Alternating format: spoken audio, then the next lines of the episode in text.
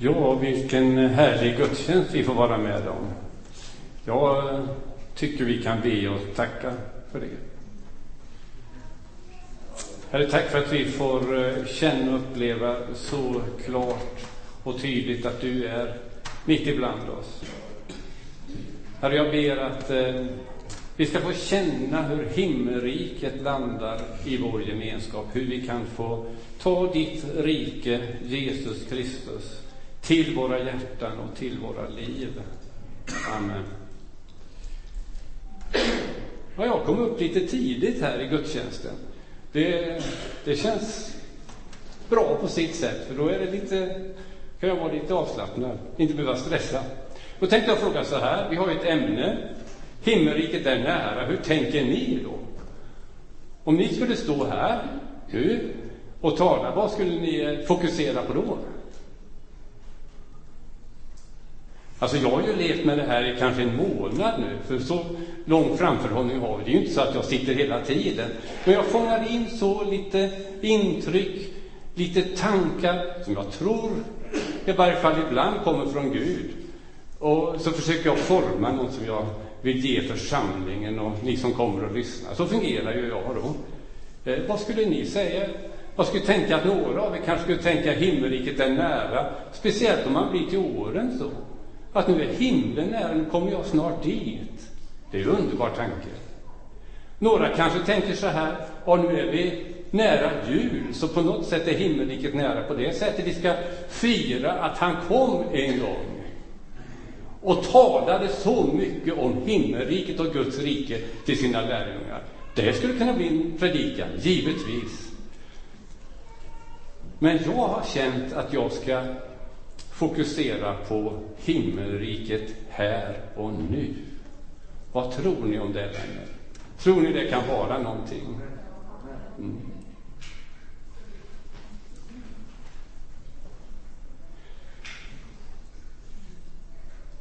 Så det blir, eh, kan vi säga, tre delar. För jag ska säga lite grann om då och lite grann om sen, men mest om nu. Då vet ni inte hur långt det framlöper i predikan och så. Men då, när tiden var inne, sände Gud sin son i världen. Det är ju fantastiskt. Det starkaste uttrycket någonsin för Guds räddningsplan. Han sände sin son. Och det var förebådat av många profeter, bland annat profeten Sakarja, 500 år före Kristus. När jag har gått och funderat och brottats med den här predikan så har väldigt många texter kommit till mig. Kan ni förstå att det är så? Och bland annat den här, som är tidlös. Det är ett budskap för alla tider från Sakarja, 500 år innan Jesus kom, men det är aktuellt idag. Så kände jag. Det är ett budskap om glädje och fred det behöver vi. Ropa ut din glädje, dotter Sion. Jubla, dotter Jerusalem. Se, din konung kommer till dig. Rättfärdig är han. Seger är honom given. I ringhet kommer han, ridande på en åsna, på en ung åsnehingst. Jag ska förinta alla stridsvagnar i Efraim, alla hästar i Jerusalem. Krigets vapen ska förintas. Han ska förkunna fred för folken och hans välde ska nå från hav till hav, från floden till världens ände.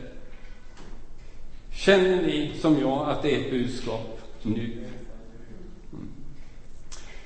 Jesus talade ofta till sina lärjungar om Guds rike. Himmelriket är nära, sa han. Och jag tror att han med det här nära ville säga att ni behöver inte vänta på det. Eh, alltså det, det är nära på det här sättet. Nu är jag nära Liliana. Det är nära i rummet, inte i tiden, det ordet. Utan han säger, nu är jag här, mina kära lärjungar, och då är himmelriket här hos er. Ni kan bara räcka ut handen och rycka det till er. Så säger han. Jag skulle tänka, och min önskan är att vi ska uppleva det i vår gudstjänst idag. Så nära är han. Så nära är himmelriket. Vi kan bara ta det till våra hjärtan och till våra liv.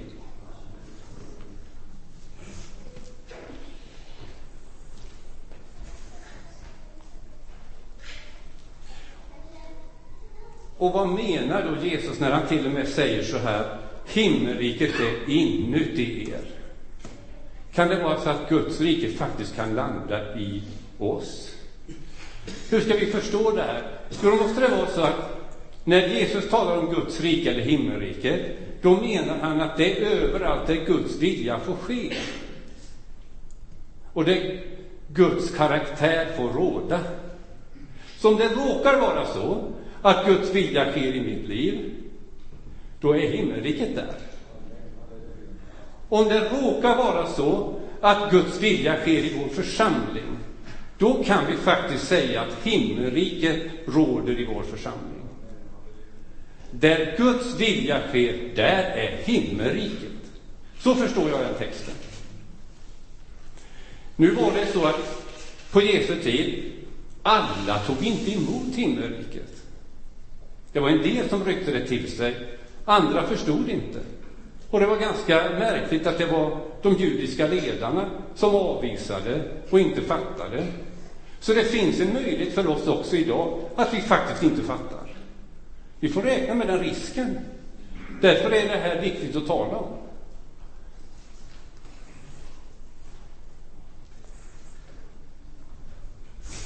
Och hur vi ska ta till oss himmelriket och greppa det, det kommer jag återkomma lite längre fram i predikan när vi faktiskt är i nu. Tidsläget nu. Vi är fortfarande i tidsläget då. Det är ju så att folket hyllade honom som konung, men de flesta tog inte emot honom som frälsare. Det är tänkvärt. Och det finns en text i Lukas evangelium kapitel 19 som är så allvarlig.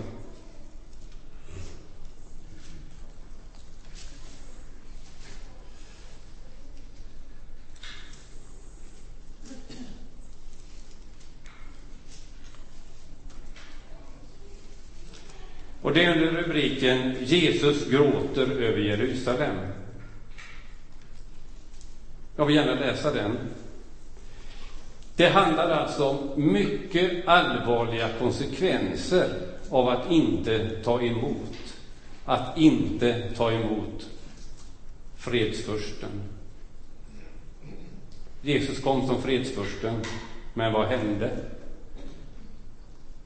När han kom, nej, när han kom närmare och såg staden började han gråta över den. Och han sa, om du denna dag hade förstått också du vad som ger dig fred.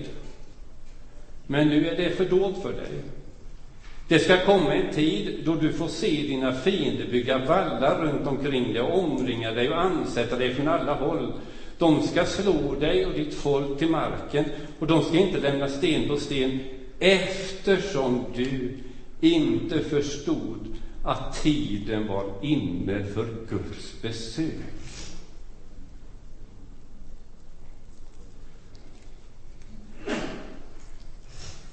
Förstår vi, vänner, när tiden är inne för Guds besök?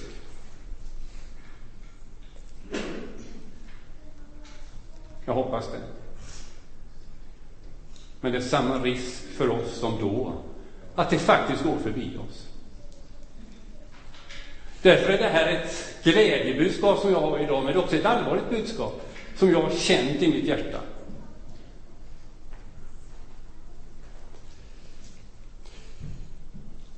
Det var då. Sen har vi sen. Det är det här som jag tror att många av er ändå har tänkt att jag skulle predika om. Himmelriket sen, när det kommer i sin fulla kraft i den eviga världen. Himmelriket. Och det kan vara nära, absolut. Och det är en av Bibelns absolut viktigaste sanningar att han, Jesus Kristus, som kom en gång och som vi firar nu, hans första tillkomst, ska komma igen. Och det är adventstid då. För advent betyder ankomst. Han ska komma en gång till och vi är i väntan på det. Och man kan uttrycka det som att vi är gravida med Guds rike. Församlingen är det. Vi ska gå i väntans tider. Han ska komma. Det händer snart. Vi är havande eller gravida med Guds rike. Och då kommer himmelriket fullt ut. Det bör alltså vara ständig adventstid i våra tankar och våra hjärtan. Och lyssna till det här trösterika ordet om det kristna hoppet. Också alltid ständigt aktuellt. Natt ska inte förbli där nu ångest råder, skriver Jesaja. Fredsfursten ska komma. Och fortsättning, det är folk som vandrar i mörkret, ser ett stort ljus, och över de som bor i mörkret strålar ljuset fram. Jag ska inte säga mycket om den här texten, men det är många som vandrar idag. Vi ser det på TV, vi hör om det, vi läser om det. Många som vandrar. Och det är många som faktiskt bor i mörkrets länder, som vi ser det. Under förfärliga förhållanden. Fredsfursten måste komma. Så känner jag och ställa allt till rätta. Och när vi tänker på att Jesus ska komma tillbaka så konstaterar vi vi har verkligen något underbart stort att se fram emot. Det bästa av allt ligger faktiskt framför. Så med glädje och förväntan ser vi fram emot den dagen då han ska komma och upprätta himmelriket helt och fullt. Himmelriket är nära. Han ska då fullständigt göra upp med ondskan, som var anledningen till att han måste komma den första gången. Och nu är vi där igen, att han måste göra upp med det. Med en fullständig seger. Det var lite om eh, då och sen. Men nu är det ju nuet som jag skulle tala mest om. Adventstiden, det är en underbar tid. Vilken stämning det är. Och jag tycker det är så vackert i, i våra hem, i alla fall i mitt hem är det en fantastiskt god stämning som jag själv inte kan ta största äran åt att det har blivit så. Men det är så i alla fall. Det är eh, väldigt, väldigt härligt. Och det är runt omkring oss. Vi ser eh, ljusen och stjärnorna i fönstren där vi bor. Eh, det är ju nästan som man blir lite fönstertittare, eller hur? Jag har faktiskt blivit fönstertittare, måste jag säga. Och det är så att när jag kommer från jobbet så parkerar jag bilen i garaget och så går jag längs hela Ridlärargatan. Och så tittar jag, inte vad folk gör där inne, nej, ni fattar ju det. Va? Men jag tittar ändå i fönstren och där är ljusen och där är stjärnorna. Och det, sen ser jag lite på trender. Det finns de som fortfarande har den här eh, röd-orangea eh, klassiska stjärnan. Men sen det som är tydligen trend är att ha enorma, gigantiska, vita stjärnor. Har ni sett det? Ja. Så där går jag och, och, och filosoferar över det. Men det, det, finns ett allvar i detta. Väldigt stort allvar som jag känner. På något sätt är himmelriket väldigt nära. Det finns en, åtminstone en symbol för himmelriket i alla dessa fönster. Hoppets stjärna, adventets stjärna, lyser där. Men sen kan inte jag låta bli att tänka hur har de det i sina hjärtan? Dessa människor som bor bakom dessa fönster.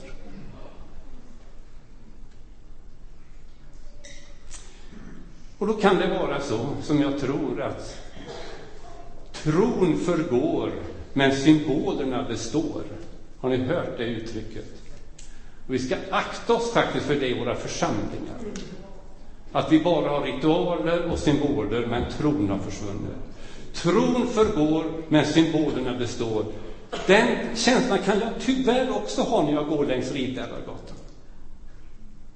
Och min önskan är att himmelriket ska komma nära på allvar innanför fönstren.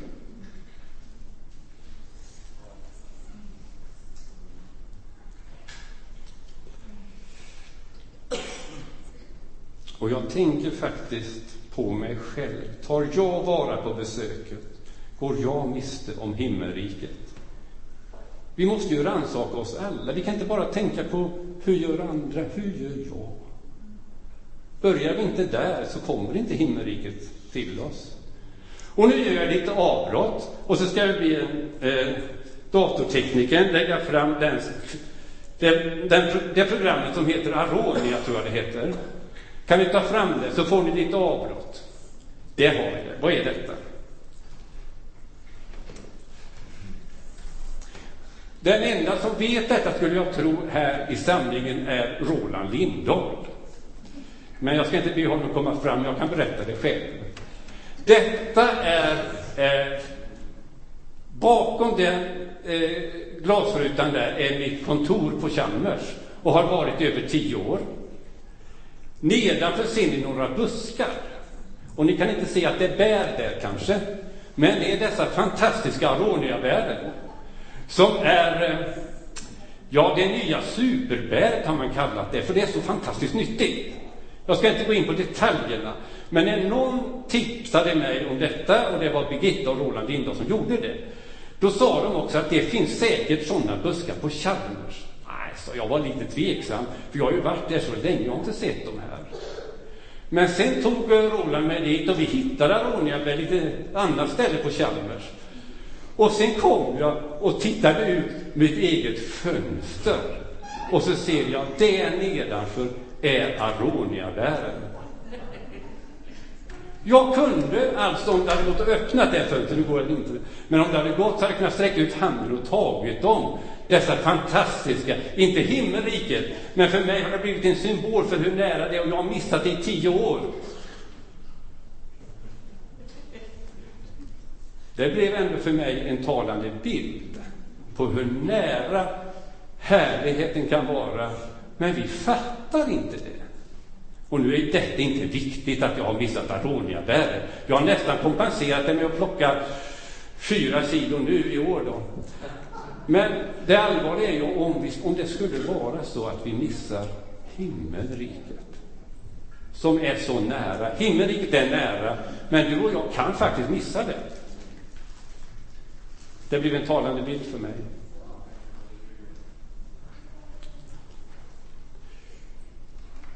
Då kan vi ta fram eh, den andra bilden.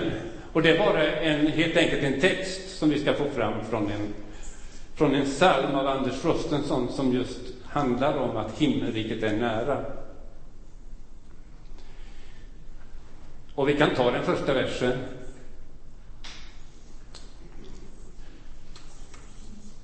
Och jag tror jag tar det här, för jag ska slippa vända mig om så, utan jag tittar åt ert håll. I några korta verser så beskrivs himmelrikets karaktär här. Och vi kan bara ta och smaka på de här orden. Befrielse, kraft, frid, glädje, frihet, läkedom och rikedom, andlig rikedom. Detta finns, mina vänner, i himmelriket. Visst vill vi ha det. Jesus från Nasaret går här fram, en som i gången tid. Han löser ur vanmakt, ur synd och skam. Ger oss sin kraft och frid, för himmelriket är nära. Det är här och nu i vår gudstjänst. Så alltså finns de här tillgångarna att ta för sig av, för att tala klartext. Känner ni som jag att vanmakten faktiskt ibland breder ut sig i vårt samhälle? Vi vet inte hur vi ska göra och makthavarna vet inte hur man ska göra heller. Och visst känner vi ibland synd, vi räcker ju inte till, vi klarar inte av det. Och vi kanske rent av känner skam för världens situation. I varje fall kan jag göra det ibland. Hur kunde det ha blivit så här? Vi behöver alla bli lösta ur detta genom att han ger oss både kraft och frid. Det är en fantastisk kombination, kraft och frid, är det inte det? Vi får kraft för att klara av de uppgifter som vi kan klara av och vi får frid att hantera de saker som vi faktiskt inte kan göra något åt.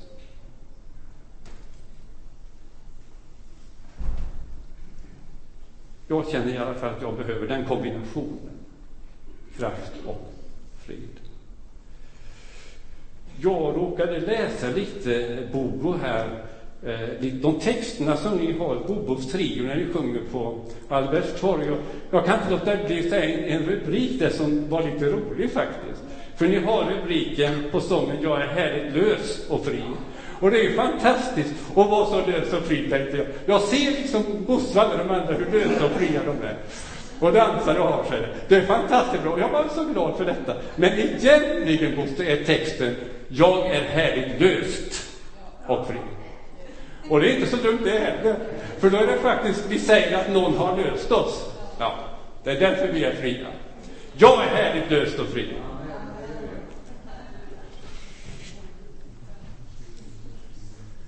Nästa vers. Fattiga ger han sin rikedom, läker de slagna sår. Den som var bunden och trött och tom, frihet och glädje får. För himmelriket är nära. Fattig i den här eh, texten är ju mer allmän. Det handlar inte om att sakna pengar bara, utan det är att vara behövande. Och då är det faktiskt så att de som kommer till Jesus och anser sig inte behöva någonting, de går tomhänta därifrån. Men de som kommer till Jesus som är, och är behövande och vet att man behöver någonting, de som är längtande, de går därifrån berikade.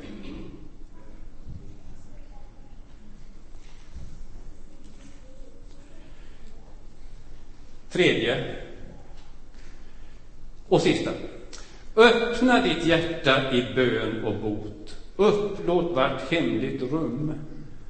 Red dig att taga Guds son emot. Tro evangeliet. Himmelriket är nära. Vi har talat väldigt mycket om öppna hjärtan på sista tiden, öppna hjärtan mot andra människor, det är ju bra, det ska vi göra.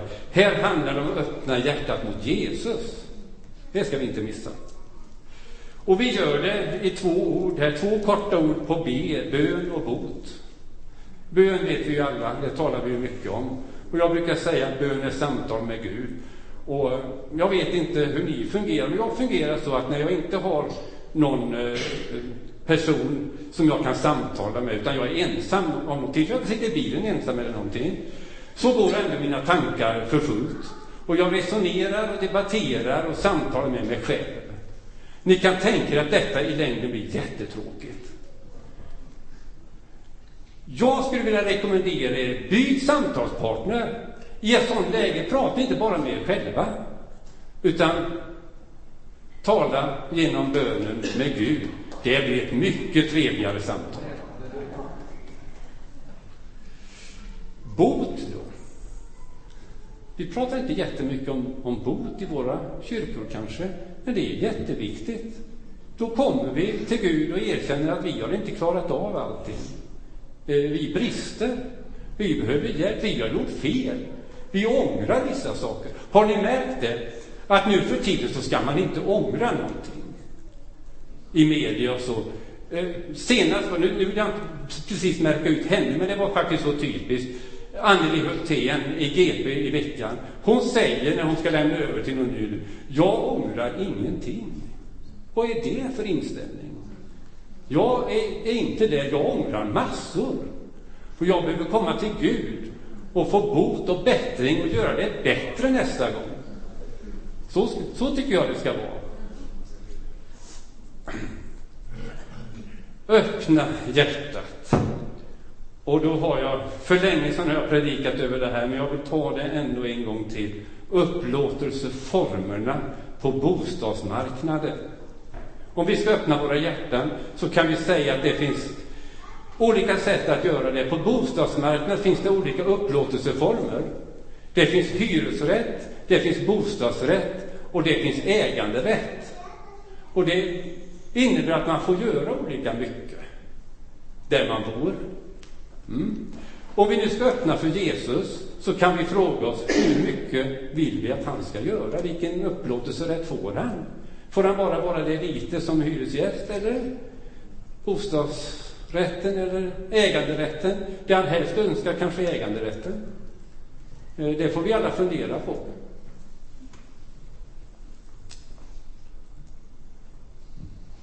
Var beredd att ta emot Guds son. Han vill komma till dig i advent. Tro evangeliet, tro glädjebudskapet. Idag i vårt samhälle så verkar det tyvärr vara så att det naturliga är att inte tro. För om det är någon som säger sig tro, då måste man försvara det på något märkligt sätt. Det naturliga borde vara att tro. Och jag önskar att vi skulle kunna ha ett sådant samhälle där det faktiskt är rätt naturligt att tro. Visst är det rimligt att tvivla ibland. Eh, det gjorde Jesu lärjungar också. De kom till Jesus med sitt tvivel och han accepterade det på sitt sätt. Han respekterade det kan vi säga. Men så säger han till lärjungarna, varför har ni otro? Varför tvivlar ni? Det naturliga är ju att tro. Tro evangeliet. Mm. Tro är en handling, att vara Guds sons händer, fötter, tankar, ord och sinnelag och livsstil. Det går jag inte mer in på, det vet ni. Ni kan få ta med er det här, för vi går mot slutet av predikan. Och jag bara ger er några tankar att ta med er. Om vi tar emot Jesus så är vi med och bryter ondskans makt. Vi besegrar det onda med det goda. Förändringen som det då innebär att öppna upp för honom, det står han för. Vi behöver bara öppna upp för honom. Låt skapelsens Herre utföra sin makeover, förändringen, inte på utsidan men på insidan. Jag råkar se ett program, ett kaféprogram, jag tror det heter God kväll. I alla fall är det ett inslag som är Gör om mig. Är det någon som känner till det? Gör om mig. Kan man få komma till det här programmet och så får man göra om sitt, sitt yttre. Man får ny frisyr, nya kläder, ny stil, ny smink, allting. Gör om mig. Ja. Ehm, ja, ni vill inte erkänna att ni ser det, men jag vet att ni gör det. Ja. Men här handlar det om en annan, en sinnes makeover, en sinnes gör om mig. Och det handlar inte om att göra avkall på sig själv, tvärtom. Vem är det vi bjuder in att göra om oss, att förbättra oss? Det är universums skapare och han som har skapat oss. Han vet ju faktiskt vad som är bäst för oss. Så om han får göra om oss till det bättre, då blir det riktigt bra, kan jag faktiskt utlova.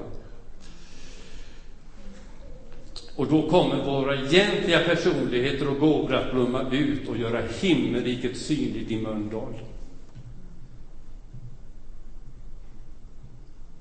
Vi hörde ju julevangeliet här, det är ett ord där som jag alltid när jag hör julevangeliet alltid liksom på något sätt landar i mitt hjärta, det är det här i samma trakt eller i samma nejd. Och då vet vi att det var herdarna. Vilka är i samma trakt, i samma nejd idag? Ja, det är för mig de som bor på Ridlärargatan. Och där jag ser de här stjärnorna, det är de. De är i samma nejd, i samma trakt, eller Brostädsområdet här. De är i samma nejd, samma trakt som kyrkan. Kan vi räkna med att de får änglabesök?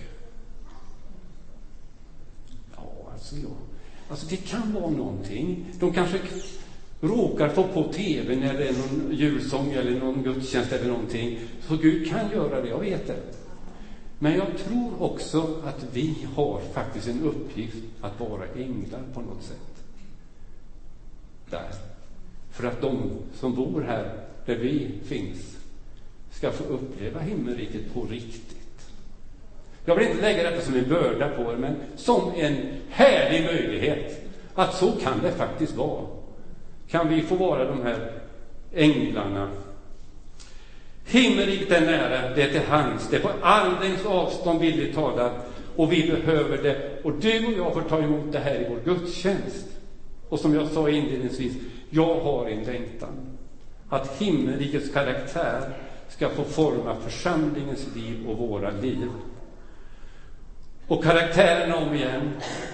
Befrielse, kraft, frid, glädje, frihet, läkedom, andlig rikedom.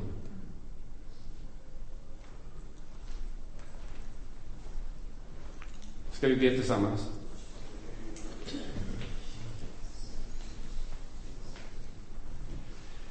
Herre, tack för att du finns mitt i vår gudstjänst. Och det som jag försökte förmedla. Låt det som är värt att bevara för dessa lyssnare få bli bevarat i sina hjärtan. Och det som inte är värdefullt, låt dem få glömma det. Det viktiga är Jesus, att du får komma till tals med oss, att du får beröra våra hjärtan och vi får känna att himmelriket är faktiskt nära oss. Amen.